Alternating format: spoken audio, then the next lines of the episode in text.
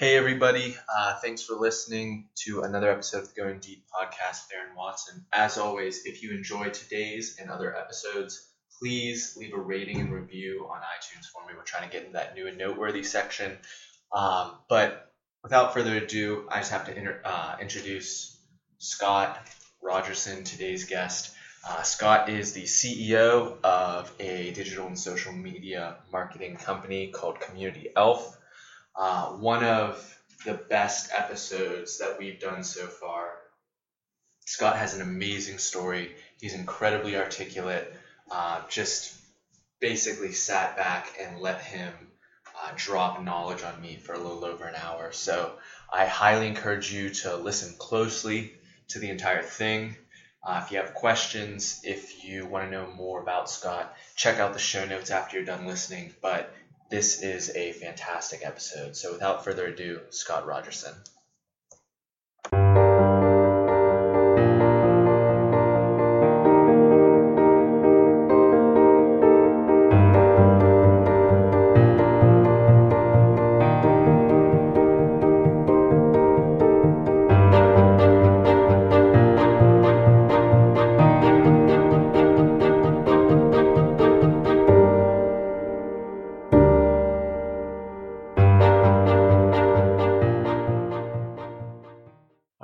Thanks so much for coming on the show. Yeah, thanks for having me. This is exciting. Um, so Scott and I got coffee last week, um, kind of just getting introduced to each other. We've been introduced by a, a mutual friend, and uh, just hearing your story, I immediately knew that it was a, a story that I wanted to share uh, with the Going Deep audience, all the way from um, an undergrad at Duquesne to now the CEO of a young digital advertising company. Or maybe, I don't know if you guys like the term Yeah, young. we'll get into but- that. That's good. but uh, it, it was it was really interesting and inspiring. Um, so you started off with a BSBA uh, in economics, information systems, and international business Right. at Duquesne.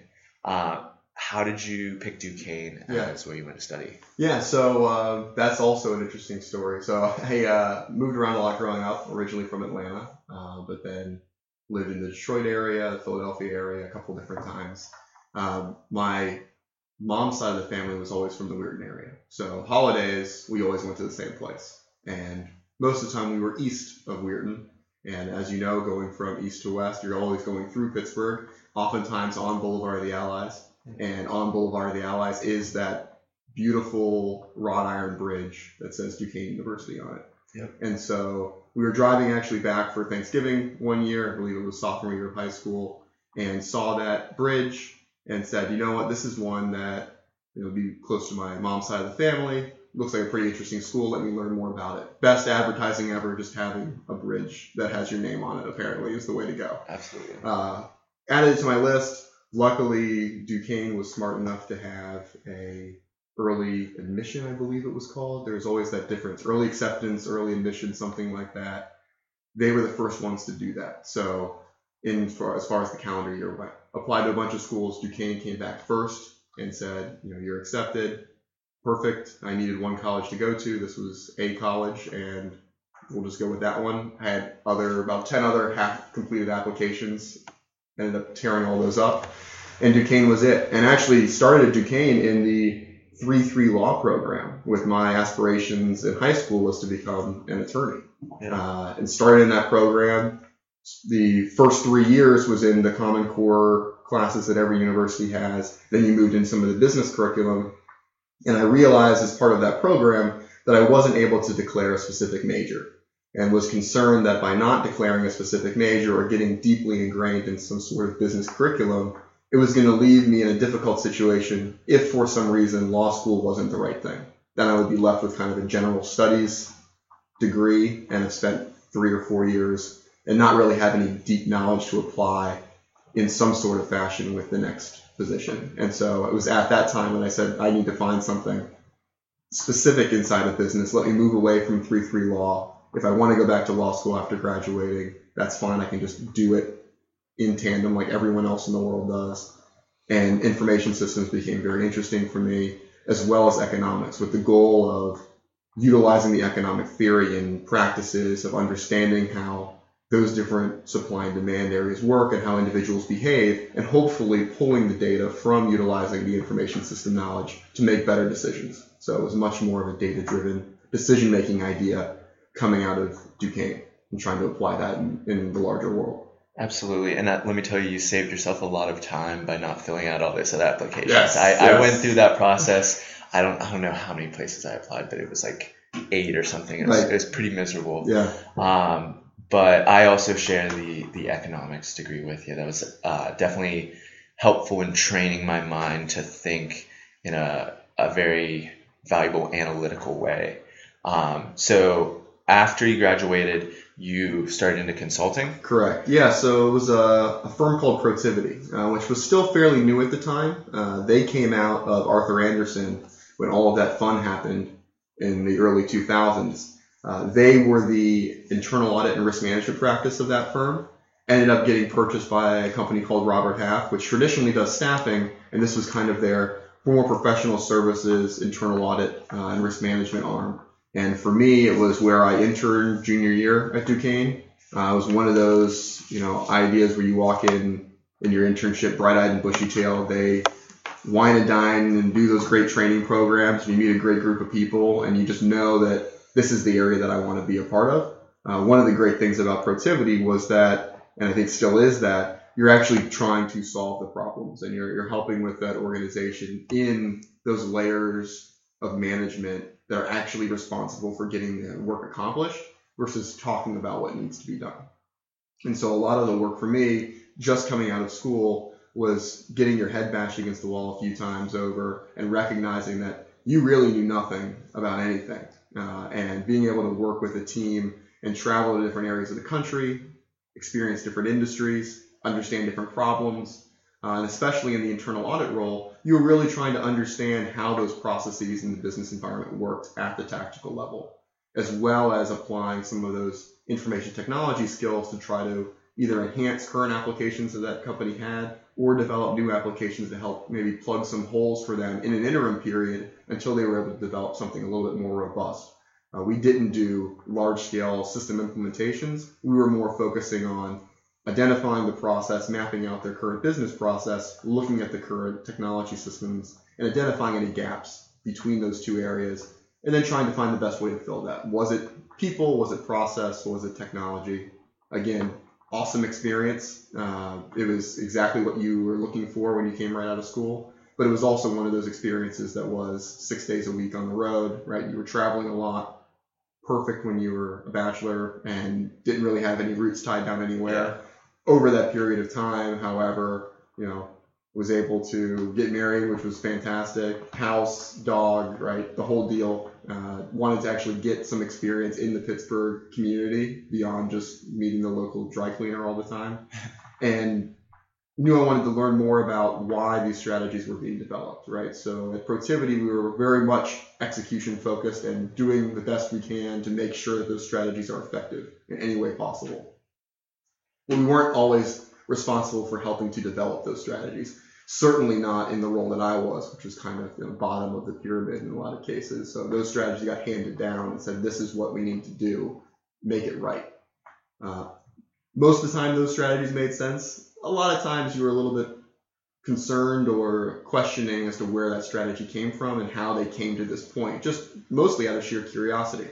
So I knew I wanted to do more strategic work. I still enjoyed the consulting environment, the problem solving, active, dynamic environment that provides. Found a great firm locally here um, called the Hill Group that is a management consulting firm in Carnegie, Pennsylvania. So you know, two exits out west from downtown. Excellent firm that does both nonprofit and for-profit consulting, which also gave me that nonprofit exposure, which I had very little of prior to. I mean, it was all right. You go to business school, you're not really learning about the nonprofit side of the business. You're mostly focusing on for-profit, bottom line, right? Looking at those financials. So it was very interesting to see the other side of the coin, if you will, and understand what's going on in that larger, very exciting and enjoyable community of the nonprofit world, and how we can bring practices from one to the other. What what were some specific strategies or skills or growth that you need to make as a consultant or as a person to better understand the nonprofit world that you didn't have from your for-profit business oriented background. Yeah, I think it was very interesting, and, and I think the big word that always comes up is the, the stakeholder concern, right? So trying to understand who you are working for in a lot of those cases, um, where in, often in, in the for-profit environment, it's the equity holders of the company, right? Those are the ultimate stakeholders. And yes, there's triple bottom line concerns when you're you know, concerning yourself with some of the other activities and actions that you're taking as an organization. But ultimately, when you make decisions, the heaviest weighted item becomes your customers, your employees, and the equity holders of the organization. And there really isn't the larger community at that same level as some of those other areas at the for-profit environment. In the nonprofit world, right, those other communities or those other stakeholders are what you're working for, right? The foundation community is also someone who you want to be very strongly attached to, but they're also working for the same people that you're working for. So in a lot of cases, it is aligning yourself with what the community needs, understanding what the community needs, and then trying to find ways to make that successful. Uh, learning that is a very different thing when you're used to kind of being in a very large, maybe a middle market or fortune company and trying to execute process redesign, right? Taking that different step and understanding that there are things outside of those walls of a for-profit corporate environment was very enlightening.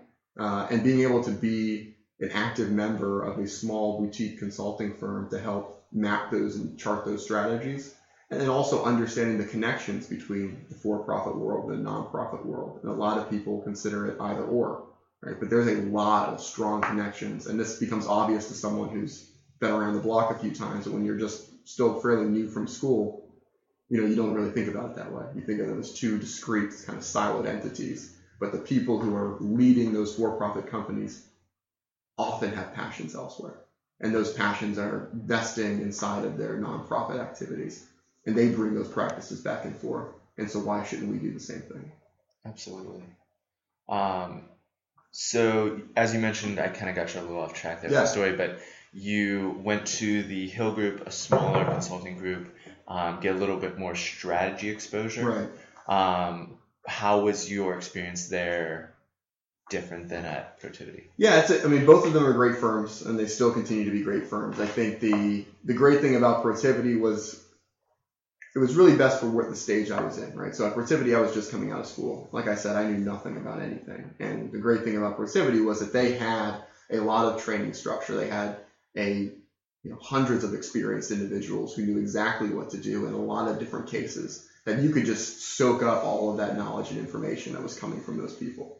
Um, as I wanted to learn more and become a bit more strategic in the way I was thinking, I knew I wanted to get away from that larger firm environment and you know hopefully make a greater impact in a shorter amount of time, uh, but also be able to stay home and make an impact not just on the firm I was working with, but with the customers or clients that I was working with as well. So one of the things about Protiviti that made me also want to consider doing something else was we were making a lot of impact in a lot of organizations, but a lot of those organizations were not in Pittsburgh. Uh, whereas with the Hill Group, the majority of the organizations we work with or worked with at the time were Pittsburgh focused. So you could you know, start building a local network and understand how to really develop synergies between organizations because you work, weren't working with a Denver company and a San Diego company who had nothing to do with one another. You were often working with organizations that did have connections or would be valued to have connections. And so helping to make those connections was very interesting, as well as being within a smaller organization where you could have that instant impact. Uh, in addition, the Hill Group provided the opportunity to stay local, uh, which allowed more family time, which was very much appreciated, and the ability to go to Carnegie Mellon for their evening program at the Tepper School for their MBA to help to hone some more of those skills and try to balance those against, you know, you learn something one evening on Monday. What are the customers or clients that we can apply some of those trainings to on Tuesday? And then bringing some of that insight back to the studies also helped, I think, to ingrain some of that stuff more than just kind of going through that program maybe on a full-time basis without having that opportunity to start checking some of those different practices and seeing how they actually work in the quote unquote real world. Absolutely. You uh, said a really a phrase that I really liked: uh, soaking up information while you're at these uh, consulting firms. You clearly are someone who's constantly chasing um, further education, uh, growing your own personal knowledge base through um, getting your MBA at Tepper, your BSBA at Duquesne and your experience in the consulting groups. Um, what is your primary strategy now that you are the leader of an organization as opposed to um, a more subordinate role? Right. What are your strategies for, as to use your words, soaking up as much Yeah. information as possible? Yeah, I mean, I think when you start out, right, a lot of the information is given to you. Like, here's what you should be learning. And go to this training seminar or go and uh, read this handbook that we have for you. And that kind of level one information is mostly already prepared, especially in a large organization. I think what you start to find, at least what my experience has been, is as you continue to grow in your own career, you have to hunt more for that information. Less and less of it's actually coming to you. And some of that may be, right, I'm one data point with one line and maybe that just the way the times have changed since you know the mid 2000s as to how information is consumed now. But it does seem like more and more to keep yourself to keep that uh, blade sharpened. You have to go out and find that information and spend the time to make sure you are hunting for it. It's not going to come to you as much anymore.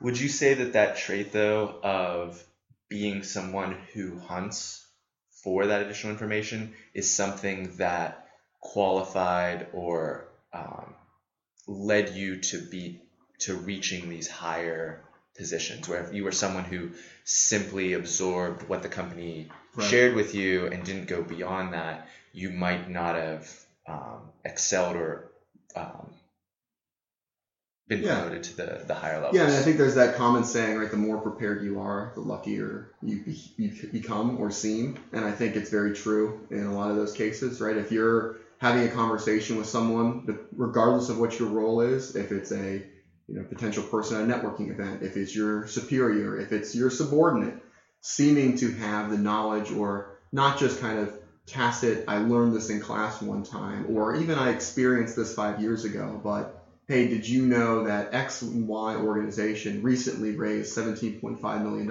in venture funding in Series C from this organization? Here's who they are, and here's how I think they fit into what we're trying to do as an organization and our value proposition. That creates a very engaging conversation. And whether you're an individual who needs to hunt to help help them have these engaging conversations and understand the larger world around them versus what you see on a day-to-day basis, or you're an organization who's trying to persuade other individuals to understand that you have the knowledge to solve problems. That hunting and then sharing information is critical in both accounts. Absolutely, I, I, I strongly agree with that. That was um, I, I fully align with you on, on that view. Um, so as we've mentioned, you um, have your MBA from Tepper at CMU. Uh, you focused on finance, operations, and marketing Right. there.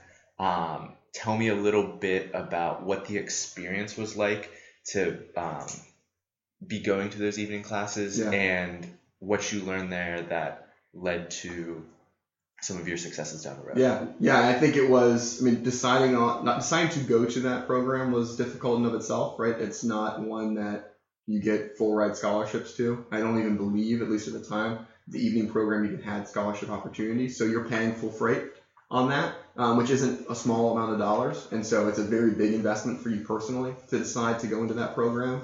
And I think you you recognize that it is a different institution uh, and what they're trying to persuade. I mean, they tell you that, right? But I don't think you know what it really means until you're deep into it. And some of the things that really struck me uh, were the, the quality of the professors in what they were teaching, um, where it seemed really being drawn from experience, and everyone in every class was passionate about what they were talking about. There wasn't the, you know, this guy is likely focusing on research only and feels like they have to teach this class. Uh, being able to really engage with those and see their passion makes you want to learn it more because you're seeing some, you know, extremely intellectual individual who's passionate about a subject that seems mundane to you. You're missing something. They're spent they've spent their lives on this. So figuring out what that is makes you get, makes you get more excited about that topic. And then being able to, I think, be in the evening program, which I alluded to a little bit earlier, of applying that actively in your day-to-day work versus kind of really just reading it and doing exercises with that skill set and then moving on to the next thing without actually being able to apply it. Uh, at least for me personally, I think that allowed a lot more to sink in and be continuously applicable. And then the, the group that you're with uh, is another big area for me that I think above all, I would rate as making the tuition payments worth it. Uh, the people that you meet there, again, only knowing the really the, the flex time or the evening program, uh, a lot of those guys, they're coming from a huge variety of different industries. They have a wide variety of different experiences, all of whom are passionate about what they're doing, right? They are paying the same amount as you are to try to get through this program. So they have a strong aspiration for extreme future success to be able to cover those bills. And they want to find a way to get there. Uh, and so just being around a group like that, uh, individuals who have those types of mentalities has been really valuable, not just when we were in the program, but I think keeping in touch with those people and seeing how their careers have progressed is just amazing. And uh, I envy every one of those people and what they're doing right now. I think it's fantastic work to see the diversity of experiences and how people have come in from one background, went through this program, which I think more than the education itself just breeds confidence and the ability to say, yes, I can go and tackle whatever that dream is that I want to go do. I came in as a visual arts major and I want to be a software operations engineer for Amazon. And they go and get it. And now they're out in Seattle loving life and doing awesome things out there. That's just fantastic. And I think it continues to drive you because you continue to see what other people are doing and you want to stay connected and help each other become really valuable and, and key players, not just in Pittsburgh, but across the country. Absolutely. That reminds me of another truism that you're the average of the people that you spend the most mm-hmm. time with. I would agree. And uh, that seems uh, is obviously a great um, group of people to be the average of. Yeah, and I think you know without going to that program, I never would have gotten into this search fund private equity craziness that was Oak Hill Equity for the years of 2013 and 2014, uh, which was I think hugely seminal for me in again, stepping from the inside the walls for profit mindset to, hey, there's something greater than for profit, right? There's this nonprofit world that you know exists, but here's what that really means, and here's how these two really work together. There's this larger community of Pittsburgh and the region and what's going on here. And there's this other thing that happens kind of outside of the quote unquote walls of a organization, even in the for profit world, that involves you know debt markets and equity markets and the financial engineering side of things and understanding what private equity versus venture capital is. None of those things are really taught. Uh, they're talked about, but I don't think they're actually taught in a lot of programs. So let's back up a second here and explain what a search fund is yeah. uh, and how you got involved in that. Yeah, so going back to the Tepper program, I met an individual there named Brian Zafras. Um, he was previously involved in some mergers and acquisitions work with larger organizations. Uh, and he had this passion for continuing to do those things, but also similar to the rest of the group that we were going to school with, had this desire to make an indelible mark somewhere that can live on and, and be part of their story. I was doing the consulting thing at Hill Group at the time, really enjoying what was going on there. Um, and still had a desire to do something though that was a bit longer term. So one of the things that I was starting to um, was starting to fade on me as far as the attractiveness for consulting was the short-term project nature. Right. So you go into an organization, spend six months there maybe, help get the strategy together, really map out some things, get everybody really charged up. You're really charged up by the end of that, and you feel like you have some vested interest in that. Then the project ends and you hand over all that information and you say, you know, Aaron, I hope you have a good time with this. You know, keep in touch if you need anything. You don't hear from that person again often, uh, other than running into them and saying, hey, how's that strategy going? And they say, oh, yeah, it's pretty good. Here's what's happening. Uh, I wanted to get dirt under my fingernails a bit more uh, and roll up those sleeves and really dive into something, like stand on the production line, right? Start twisting those toothpaste tubes onto the toothpaste. Do some of those things that are in it where you can say, yes, I've been a part of this and this is what's occurred. And I didn't know where to start with that. I, I didn't necessarily want to go into the larger corporation and kind of you know continue to work your way through. That just didn't seem like it was something that my mind could handle. Uh, and so I started talking to Ryan, and he was saying, "Hey, I'm interning right now at uh, an organization called Rosemore Capital. Oh my God, that's interesting. Tell me more about that. Well, they're a search fund. search for what, right? What does that mean? Are we searching for people here? Is this a talent placement or a staffing agency, which is normally what I associated at the time with the word search. We're looking for individuals. No, it's a model that was created in Stanford in the early to mid 80s, where the goal was for individuals who are recently graduating from uh, graduate business programs would either team up or go solo Identify a group of invest- investors who understand the search fund model in most cases.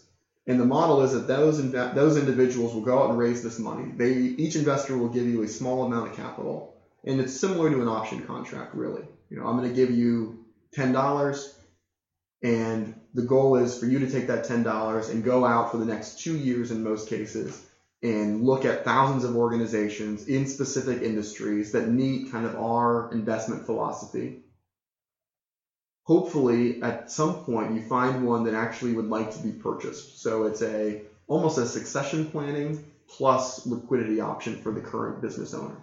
And often cases, it is someone who either it's a family business or it's something that a single individual started and she says, I've been doing this for 55 years, right? It's a great business. I don't really have the next person to step into this role. I don't have a family that I want to give this to. I'd like the liquidity but I also want to make sure my company's taken care of. And that's really the niche that the search fund fits into for an organization who's looking for a buyer. But those are hard to find. And so that's why you have this two year window with a small amount of capital to go out and find that company. The goal being once you find the company, you go back to that same investor group. That group then, if they agree with the valuation and the structure that you put together, which often involves, you know, obviously finding a bank who's willing to provide some capital for that deal. You purchase the organization, you and your business partner and their families would move to wherever that location is, wherever that operation is headquartered. 90, 98% of the time, it's somewhere within the contiguous United States. And you run it for usually a five to seven year period. And there's a lot of great information on Stanford's website for those who are even more interested in, in the deal uh, and how the search fund model works. It was an amazing and roller coaster of an experience, uh, to say the least. So I was talking with Ryan. Uh, this was actually over a Reuben at Smallman Street Deli where I first heard about this. I will not forget that day. Uh, I almost choked on the Reuben, which is how I remember that, uh, because it doesn't really make sense when you first hear about it, right? So you telling me that some individual who's done very well for themselves is going to give me, you know, no name Scott from Pittsburgh, some capital that I can live on for two years while I work as hard as I possibly can and as smart as I possibly can to find a business. Then I can go back to that same individual and say, hey, I found this business, Aaron. Would you like to help me purchase this business? Because I obviously am still a guy who just graduated from Tepper and have less than zero money. And you would say yes. And then you say, not only, well, Scott, will I help you purchase this business, but I'm also going to put you into a leadership role inside of that organization and let you earn equity over a five to seven year period so that when you exit, everyone wins. Well, that sounds fantastic. where do I sign? Yeah. And so obviously, I'm a bit more cautious in those decisions. I had to do a lot of research on my own to learn about this. Ryan and I together probably talked to 35 to 40 different people who had already done this before who would be in our shoes. We uh, were actually in a business networks class at Tepper at the time and utilized our kind of end of class project to develop a social network of all of the investors that we could find who participated in search fund deals we were able to, through that analysis, identify five core individuals who connected all the other investors together. And we called it the pentagram of death. Because if you didn't get at least one of those five, the whole network just fell apart. And so, in talking with others, some said, well, you should, you know, you guys don't know what you're doing, which is true. You should start on the outside, right? Fail early with some of the guys who may not be as seminal to the actual network itself, and then work your way in as you hone your pitch. And that normally took three to six months is kind of the average from the data that Stanford was able to provide. Well, Ryan had a family with young children. Uh, I, as previously said, married with a, a, child on the way. We did not have three to six months to figure this out. It was a fail fast mentality. And so we had this network in hand. We knew who these five guys were. It was November of 2012 at the time. We said, well, Thanksgiving's coming up. These guys don't know us at all, and they get probably hundreds of emails a day. Let's wait until the evening of thanks, the evening before Thanksgiving, and send the emails out just to those five then, the core five guys. And if they get back to us, hopefully we can get them involved quickly. And if we get them involved quickly, we just learned about all this tipping point theory, right? Maybe we can leverage that and roll this thing up quickly so that we can still eat come January, which would be ideal. It also required me to take a leap of faith and tell uh, the individual who owned the Hill Group that I was no longer to be with the company before we sent out this email because I wanted to be in good faith sending out this email. So I was done December 31st. You know, notified probably in early November. December 31st was the cutoff time. It was a small firm, so I wanted to give as much time as possible, and I really valued the time there. So now, come January 1st, I had no employment, and we needed to get this done. Uh, I also was actually still going to be at CMU until February. So there was a lot going on at this time period. We sent out the emails the end of November, heard back from all five on Thanksgiving, did a three day trip in the Boston area in mid November, did a week long trip kind of west of the Rockies, so Salt Lake City, you know, Northern California, Southern California in early January. And we're able to close the fund in about a four week total period, but three weeks because between Thanksgiving and, I mean, between Christmas and New Year's, there was nothing that anyone wanted to talk to you about. Absolutely anything, let alone random guys coming in and asking me for money. So able to close the fund, spent the next two years searching. Um, had an office in the bank tower in downtown, which was fantastic. Uh, we were able to work with a lot of great people, looked at thousands upon thousands of organizations, got close to a handful, you know, six or seven. Got very, very close, within days away from closing, within a couple. Um, we were, and at the same time, right, telling our families, like, hey, we're 90 days away from moving to Puerto Rico. Whoop, never mind. Now we're 90 days away from moving to Sacramento, California. Never mind. We're 90 days away now from moving to Eugene, Oregon, or Grand Rapids, Michigan, or somewhere outside of Chicago, and burning a lot of chips in the family side at the time, I believe. Can I ask a, a question real quick? Sure. Um, so this search process of finding these companies that are potential candidates for the secession plan that you're, Right. you've, you've laid out. Um, what was what did that search process look like? Yeah. And, and was there a team there helping you, or was it essentially um, just you and Ryan Yeah. doing this research? So the we both were very analytical. I probably more to a fault uh, than Ryan, and so we actually developed the process flow of how we were going to get this company found, and it started all the way from what's the idea of the industry that we want to look for, and some of those key characteristics were needed to have a high margin potential, right? The EBITDA margins needed to be over 10%. They needed to have at least 50% of recurring revenue. There needed to be a three-year history of growth there, and then obviously, and there's some other criteria which mostly leads them to be a services style business, a recurring services business. But the bigger thing, right, is always who is sitting on the other side of the table, right? Is that seller really a seller? You know, are they interested in selling? And if so, can we get it for a valuation that we think is agreeable in order to get our investors the return that they need? And so you could walk through this process flow visually and see, okay, we create the idea, we then go and try to find as many companies as possible that fit within that industry. And a lot of that relied upon Carnegie Mellon resources that we had as I was still a student there, um, and just doing Google searching, just really grinding through it. And that was our big mantra to our investors, and it's still one that I try to hold of you know, just don't be afraid to just grind through something. Right? Don't try to find and spend eight days figuring out an easier way to accomplish a task that would take you seven days just to do. Just do it.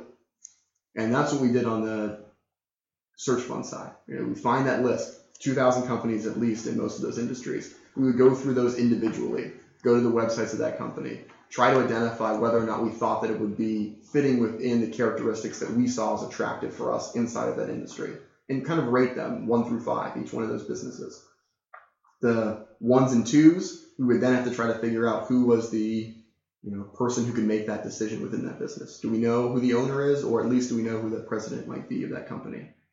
Oftentimes neither of those two individuals will freely provide you with their email address. So we had some tactics that we utilized to try to find who, what that email address was.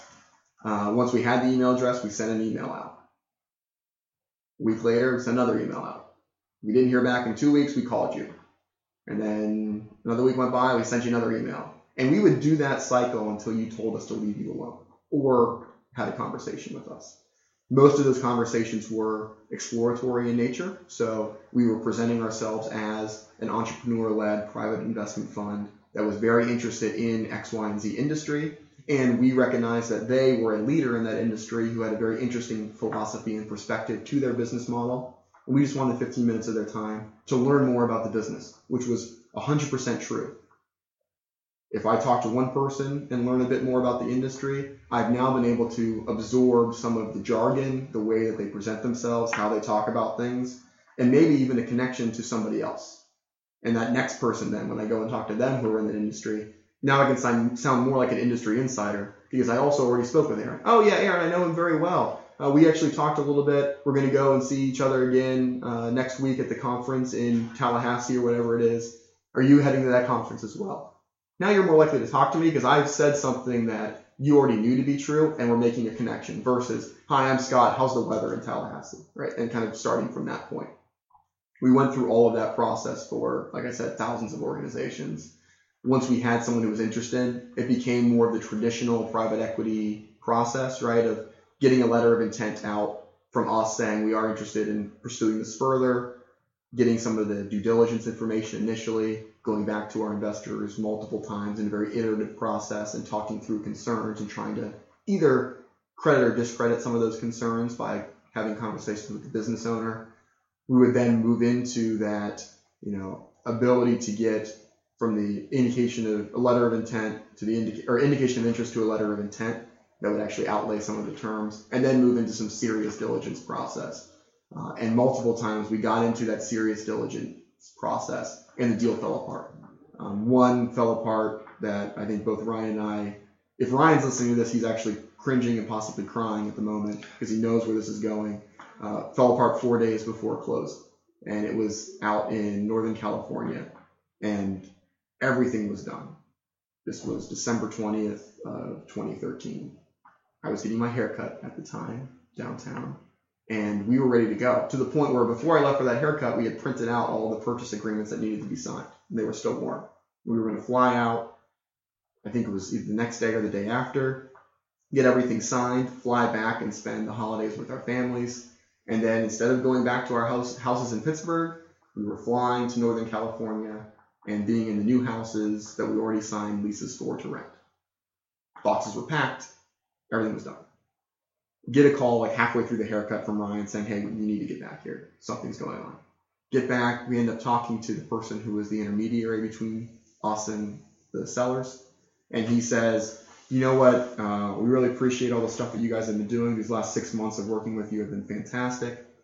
Just spoke with some of the sellers, and uh, they would like 20% more in cash when you come out in the next you know four days from now and that was the reaction just complete silence and no idea what to do from this point. and you know i think at the point ryan just shut down and i was right there and then the only thing i just kind of reverted back to this consultant mentality and just was trying to ask questions which is what you do right so what where did this come from? What's the thought process there? Is there something that we can do to help understand why this is happening? Did you get a new contract? Is there something some known cash that's coming in in future years that i could discount back and make some sort of semblance of logic as to why you're asking for this? No we just think we're going to have a really good year next year and uh, we'd like to get paid for it. So everything blew up obviously. There's no way that we could go straight face back to our investor group and ask for 20% more for a deal that was pretty much done. That we just spent six months justifying that valuation and now have to try and would theoretically try in 12 hours or 24 hours to somehow convince everyone that, oh no, we were wrong before, it's actually worth 20% more. It's just impossible. And we didn't believe it. And so it, everything fell apart. We had to kind of unwind the whole deal. Uh, leases had to be canceled. My wife had to go ask for her job back. Luckily, they were comfortable with that. So that was very helpful. Boxes were unpacked. It was quite an experience. Um, and then 2014, we had another close one in the first quarter for a different organization. Not as close, but still close and still frustrating. Uh, and then the rest of 2014, valuations were just insane for what we could do. And people were getting those numbers. So why would you change it? If you're the seller and somebody else is selling for that large amount of money, just because we say we can't do it and that you're crazy, if someone else will pay it, you're probably not crazy. Maybe we're just in the wrong game. And that was kind of what we realized in the fourth quarter of last year, uh, early fourth quarter, late third quarter of last year, that you know we were at the end of our two years pretty much. We didn't see a strong pipeline of really good deals that we thought we could close. There were a lot of great companies, but no deals we thought we could close. And made that decision between the two of us to go back to the investor group and say, guys, this is what we're seeing, outlaying the exact environment that we just talked about. We think it's best to close things correctly with you guys. You know, spend whatever funds are remaining with an attorney to close the entity to make sure there's no residual liabilities that are going to exist and move on with our lives. And hopefully we'll have the opportunity to connect again sometime because this investment group was fantastic. Best people that I've ever had the chance to meet in my life. So had that conversation. This was kind of August, September. Then I was left pretty much knowing that by you know a few months later, again in the state where I don't know what I'm to do. Come November, holidays are coming. I have family still. What do we do? What's the next opportunity there? So thank goodness we're in Pittsburgh. Uh, because there was a lot of great opportunity to network with individuals, have these conversations, because I honestly did not know what that next step was going to be. I knew I preferred not to go back into the consulting world. I still wanted to get that dirt under my fingernails, still wanted to do something that would have a longer time period to it that I could look back on three years later and say, I was really excited to be part of the team that did X, Y, and Z. Right? We together as a group went from low numbers to very high numbers and made a great impact on the people who we were able to interact with during that period of time. And consulting just didn't do that for me. Didn't want to do the corporate thing. So what does that leave you with, right? I didn't have any good ideas like what the next pen should look like. So that was probably out. And didn't have the, the cash to bootstrap something to try to figure out what the next best pen's gonna look like. And so it was really very heavy networking and tried to meet with a lot of people, meet with as many people as possible. And luckily, at that time, uh, the individual who founded this organization, uh, Community Elf, was more fully dedicating his time to the other company that he had created uh, that was recently acquired called Jungle. And obviously, his leadership has been fantastic. His name? John Pastor, John Pastor. uh, he again he founded two organizations both have been successful rent jungle which was his first organization that was founded of the two uh, was actually acquired in the summer of 2014 by a company in atlanta called rainmaker part of that agreement as all agreements were as our agreements always were if there's a key person in that organization that you're acquiring right you want to keep that person and hopefully have them be dedicated to helping that organization continue to grow and improve and that was the same thought process that Rainmaker had as a really direct jump. And so that left a potential opportunity at Community Elf uh, because he was running both organizations. And so through uh, an individual named Eric Silver, who's another successful uh, entrepreneur and thought leader uh, who is an equity holder and a good friend of John, made the connection. Uh, and so John and I started talking. I'm sure he was talking to many individuals at the time, but stars ended up aligning, and I ended up joining the Community Elf team in early November of last year. And so it's uh, exactly what I wanted to be doing. Cool.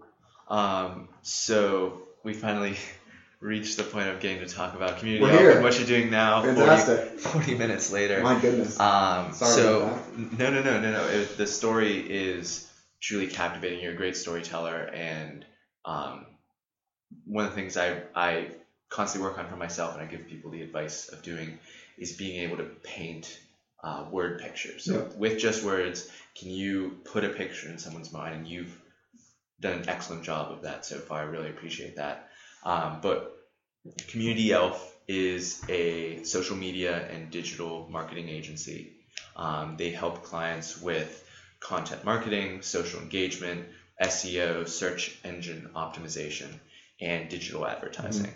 Mm-hmm. Um, you have a new product coming out called Up Content, which is in Hootsuite. I actually use Hootsuite for awesome. um, the Going Deep podcast. Just just downloaded Up Content. Yes. To, to check that Fantastic. out a little bit. Gonna gonna get a little deeper on that. Great. Over the next couple weeks. Um, but can you just help us understand what Community Elf does for its clients and um, how it goes about? Yeah, yeah, I think Dale, I think you talked about it well, and we kind of think of ourselves either as a content marketing execution company or a content marketing managed services company, depending on what your familiarity is with some of those terms. So the, really, to sum it up, the goal of ours is different than a lot of marketing agencies, uh, where a lot of those agencies have very, very deep competencies in the strategy development side, right? Helping you identify who you should be talking to, what kind of messaging is going to resonate with those individuals and helping you also understand the potential avenues or opportunities for you to be saying that. So you're going to likely walk away with a very strong strategy of knowing, you know, it's a 18 to 25 year old who is you know, very passionate about vegan food and lives in Northern California, right? That may be a persona for you. And I want to talk because of that demographic. The biggest things that resonate with them are some of the animal rights issues and uh, the desire for me to probably communicate with them more digitally than using traditional advertising because of where they spend their time. So you're left with that. A lot of customers then turn around and look at the same team that they had when that strategy started and say, this is a fantastic strategy. Who is going to do this? I don't have time to do this individually. And a lot of that requires storytelling, right? That's what people are gravitating toward how do you actually tell those stories in a way that is consistent, that is engaging, and that is relevant to that audience on the day to day basis that they require to make sure that you're continuing to move individuals from being aware of your offerings or even aware that you exist and that you can help them solve a problem without selling them something to engaging them in helping them solve that problem to then converting them in some way, getting them to raise their hand and say, This is an organization that I want to align myself to in some way. Either I'm interested in you sending me information because I think what you have to say is very valuable to me as an individual or as an organization. Or I'm actually interested in learning more about the products and services that you offer because through my research, I believe that you guys are the best ones to help me solve my problems. And then how do we retain that person and keep them engaged in our services or incite them to actually make a referral to someone else? So when you start looking at some of the recent statistics, right, an individual whether they're doing so for themselves personally or for their business, looks at about 11 different sources of information on average before they make a decision.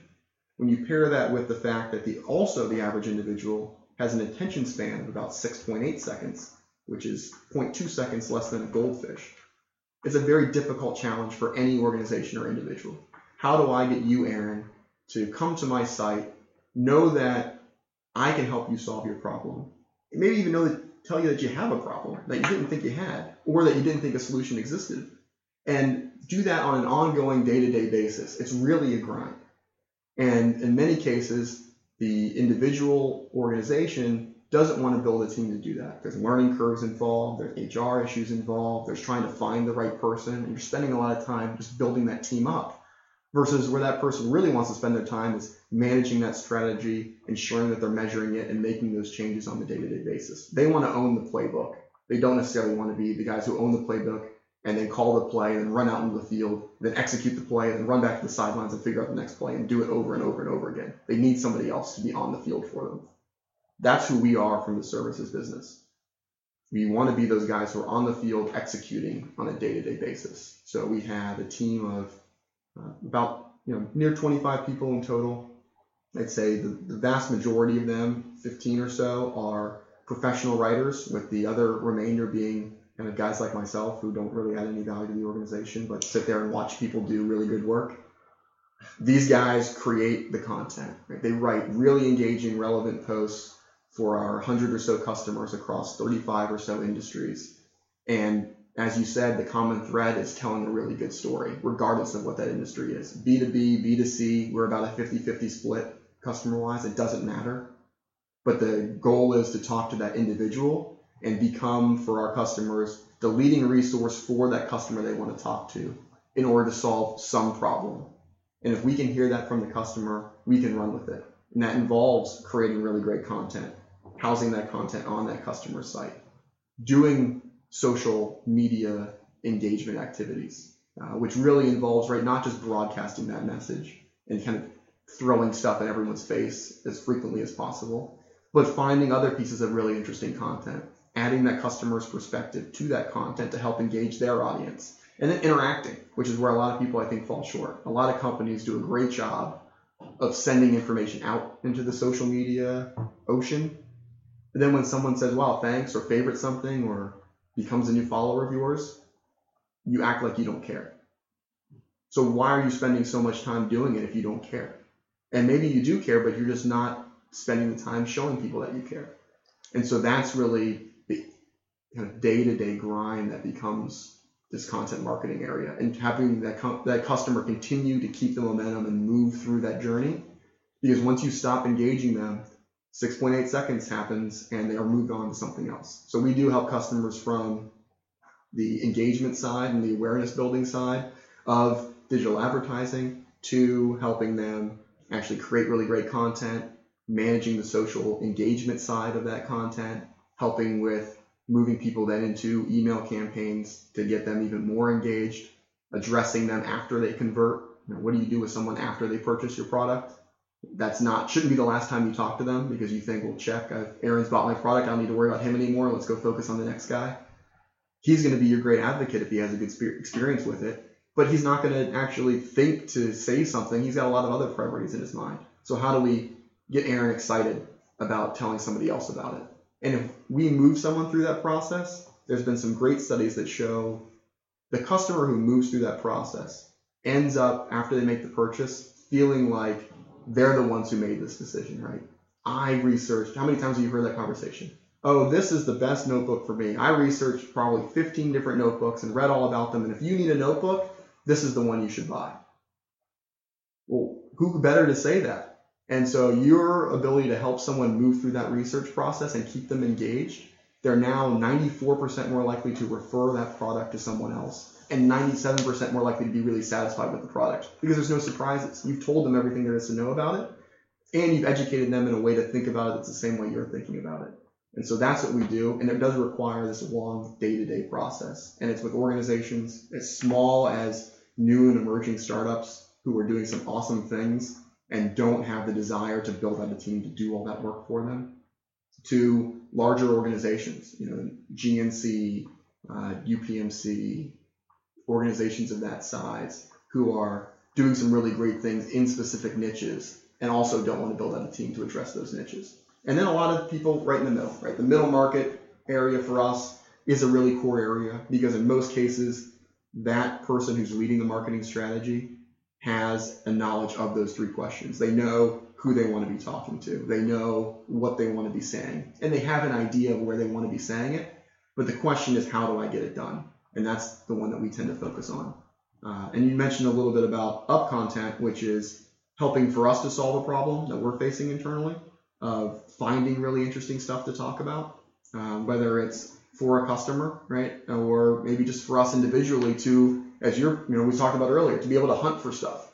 And it becomes very difficult to hunt for stuff because it takes a lot of time. And I, as much as I love the Google search result page, it's not somewhere I want to spend a lot of time.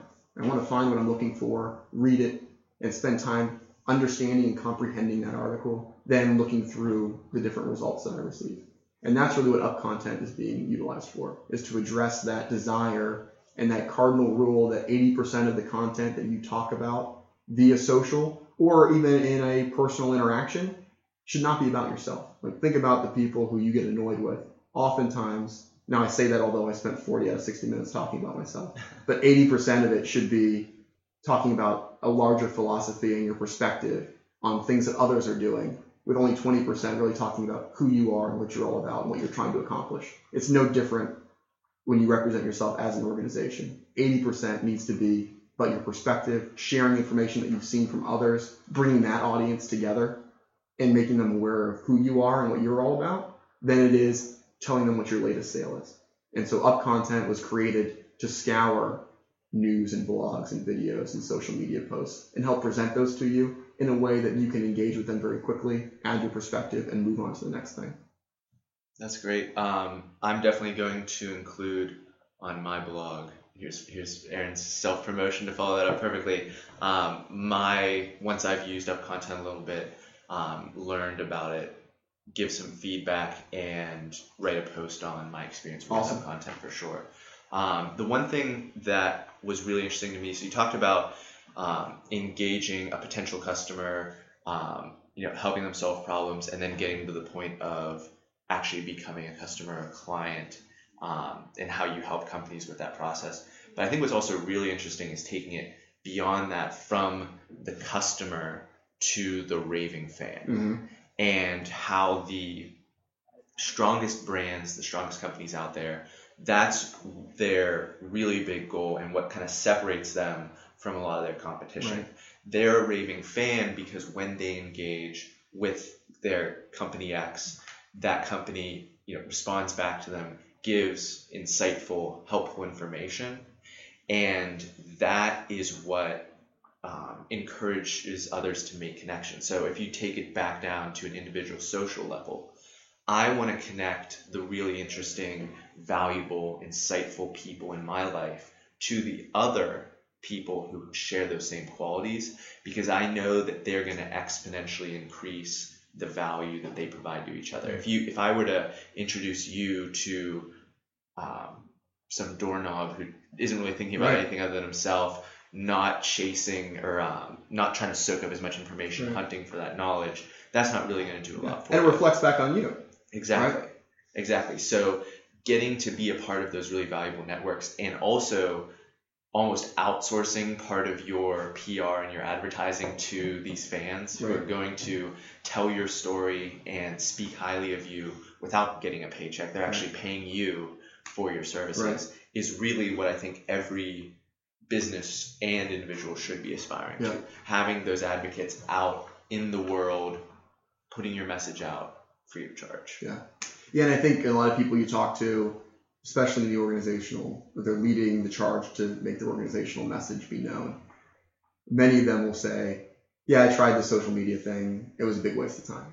And a lot of it, I think, becomes if you reflect back to those times when you were participating on social and trying to be active, and think about what you were sharing uh, and how you were getting it across. Think about what you were saying, and think about if that was the same thing that you would be saying to a single person, and just continuing to tell them those messages. Would they have been engaged and kind of continued to interact with you, or would they also have turned around and walked the other direction?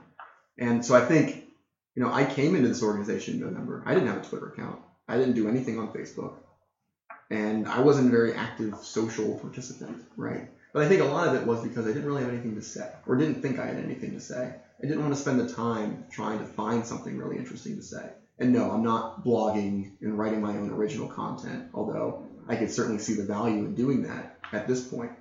But I do utilize tools to help me find interesting things that I can then spend 15 minutes putting my perspective on top of after I read the article. And it hits two birds with one stone. I can learn something new and potentially share it with my Twitter or LinkedIn network and meet new people that way by finding common interests. And we've actually, you know, as, as I said, I didn't have a Twitter account starting in November 3rd. Created one in October to get ready to start this position because I figured you're coming into an organization that does a lot of social media work. You should probably be active on Twitter or at least have an account for God's sakes. So I had that, started utilizing up content when it came out in March. Because again, from November till March, I was pretty much dormant. I had nothing to say. It's amazing what you can do when you find and really start hunting for stuff and sharing your perspective versus just reading those articles. I we've met through this process of just sharing interesting information. Three very strong strategic partners for us who are strategy developing agencies from across the country that I never would have known existed prior. And it was all just through sharing that information and sharing perspectives, not just retweeting if you're a Twitter user without putting anything on it. Hit the quote tweet button and talk about why you're sharing this. That's going to get people to be engaging, not just with the article and saying, thanks, Aaron, that's a really good article, but also that tells me a little bit more about who you are and if you and I could really resonate with one another and want to have a deeper conversation. Absolutely. And we will link in the show notes um, to Scott's Twitter, other ways to connect with him, and to learn more about Community Elf. We're um, wrapping up here. I gotta let him get back to work. Yeah. Um, before I let you go, um, and before we get the challenge for the audience, do you have any uh, business idols or business books that have been particularly um, inspiring or helpful for you? Yeah, and I think my my favorite book that every time I read it, it becomes more and more valuable to me is called The Hard Thing About Hard Things by Ben Horowitz. Um, it's a fantastic book that kind of walks through all the struggles that he went through in leading an organization through the good times and the not so good times, and gives you great talk about an amazing storyteller, great insight into his perspective as he was going through that, but also how now his perspective is as it relates to the major investments that he makes as a leading venture capitalist, um, and how he's really pulling from those past experiences to make those investments. And so not only does it give you really good insight, but I think it also gives you this pause to think about when you're talking with someone, you know, what really, where are those responses coming from, right? What are those past experiences that they might have gone through that's causing them to think in this way? And that's are, those are fantastic things to explore, and you can really get wrapped up in, in thinking about those things. And then any Malcolm Gladwell book is amazing, um, especially for those when you actually want to kind of just remove yourself from what's going on in reality. You know, Tipping Point is great, Blink is great. You know, all of those are fantastic books that will just help you think in a different way. Absolutely. Thank you for those. Um, so we'll wrap things up. Hand the mic over to you one last time Yeah. for a challenge for the audience. Yeah, so I think it kind of plays upon the theme that we've been talking about for the last hour, um, the hunting piece. And so I think the challenge for the group would be instead of, I'm sure many of you say right now, oh, I, I look at stuff all the time. You know, I have my phone out whenever I'm in between meetings or sitting on the bus trying to go to work, and I'm looking at information and trying to stay abreast of what the goings on are. Stop being so passive in doing that. You have a lot to say. You have your own personal perspective. Know, start sharing that as it relates to those articles that you think are extremely valuable. Things that you read that you say, wow, that was a really great piece, or that was a piece that I don't totally disagree with, or I don't totally agree with. You know, share that. Just share one a day. I think you'll be amazed at the value that can come from sharing your perspective on things with, and either do it socially uh, or kind of do it digitally via those social networks, or just have conversations with people about things that you're thinking about or things that you've read. Uh, be a little bit more active in doing that. And I think that's where you're going to start to see the value not only of being active in kind of an online digital world, but it gives you a lot of great information to have deeper conversations with people than how about the Pirates last night, which we don't want to talk about last night because this was that terrible Royals loss. Or what do we think about the weather this weekend, or what are you doing this weekend? Like those are all fine conversations, but it's very interesting when you start hearing about people's perspectives and why they're thinking about different ways. It allows the person who's talking to you to get a much deeper insight into how you tick than just a casual conversation. And it may allow for even greater connections. When I share how I think about things to you, Aaron, you may be thinking that, hey, this sounds very familiar to how Kenny may think about things. Maybe we should connect the three of us together because we are doing something very interesting and we all seem to be thinking the same way. If I had this weather conversation with you, you may be casual, you may say, hey, it's, it's a good guy, but nothing else comes of it. So be active. Either share online your perspective, add a comment, share it on Twitter, do something to be more active in how you're engaging with content, or make sure you at least have one conversation a day if you have written off using Twitter or any social network that talks a little bit deeper about something and your perspective on something. And uh, I'd be very excited to hear what your results have been from doing that. Absolutely. Uh, if you want to let Scott know how it goes, we'll, once again, we'll connect to the show notes. Scott, thank you so much for coming on the episode. It's been an incredibly insightful uh, conversation, and just getting to hear your story has been uh, very eye opening for me. Great. Well, thank you, Aaron. This has been fantastic. Absolutely. And everyone, we just went deep with Scott Rogerson. Thanks for listening, and we'll catch you next time.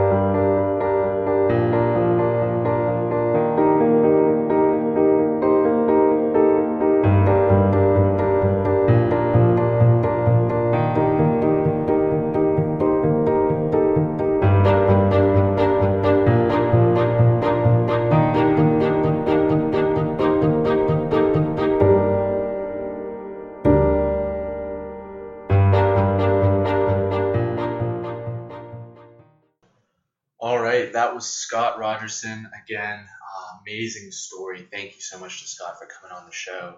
Uh, before I let you go here, I need to say a couple thank yous. We got a massive influx of ratings and reviews in the past week, so I want to thank everyone out there who uh, took a couple seconds to do that for me. Um, want to thank specifically Josh Trent for leaving a five star review. Uh, said he really enjoyed the episode with Bobby Fry, found to be honest and real uh, but love the material and love the quote don't be scared to make a change. You can always change it later anyways. Uh, thank you so much for that review josh. We're also looking to thank um, Greeno jg uh, who also gave another five star review. Said he likes the tactful rapport the long form interviews and it definitely goes deep so thank you everyone out there who left a rating and review uh, that is incredibly, incredibly helpful to me. I really, really appreciate it. If you haven't done so already, please take a couple, it, it, it's not even a couple minutes, it's a minute. Hop on the podcast app, go to the show. Uh, there's a review section. Go in there, write a review. Hopefully, it's a five star review. Um, and if you do leave a five star one, very good chance that you will get a thank you in a future episode. That helps me with the ranking algorithm that iTunes uses to determine which of its new podcasts uh, earn acceptance into the new and noteworthy section. So please do that for me. And until next time, thanks for listening. Have a great day.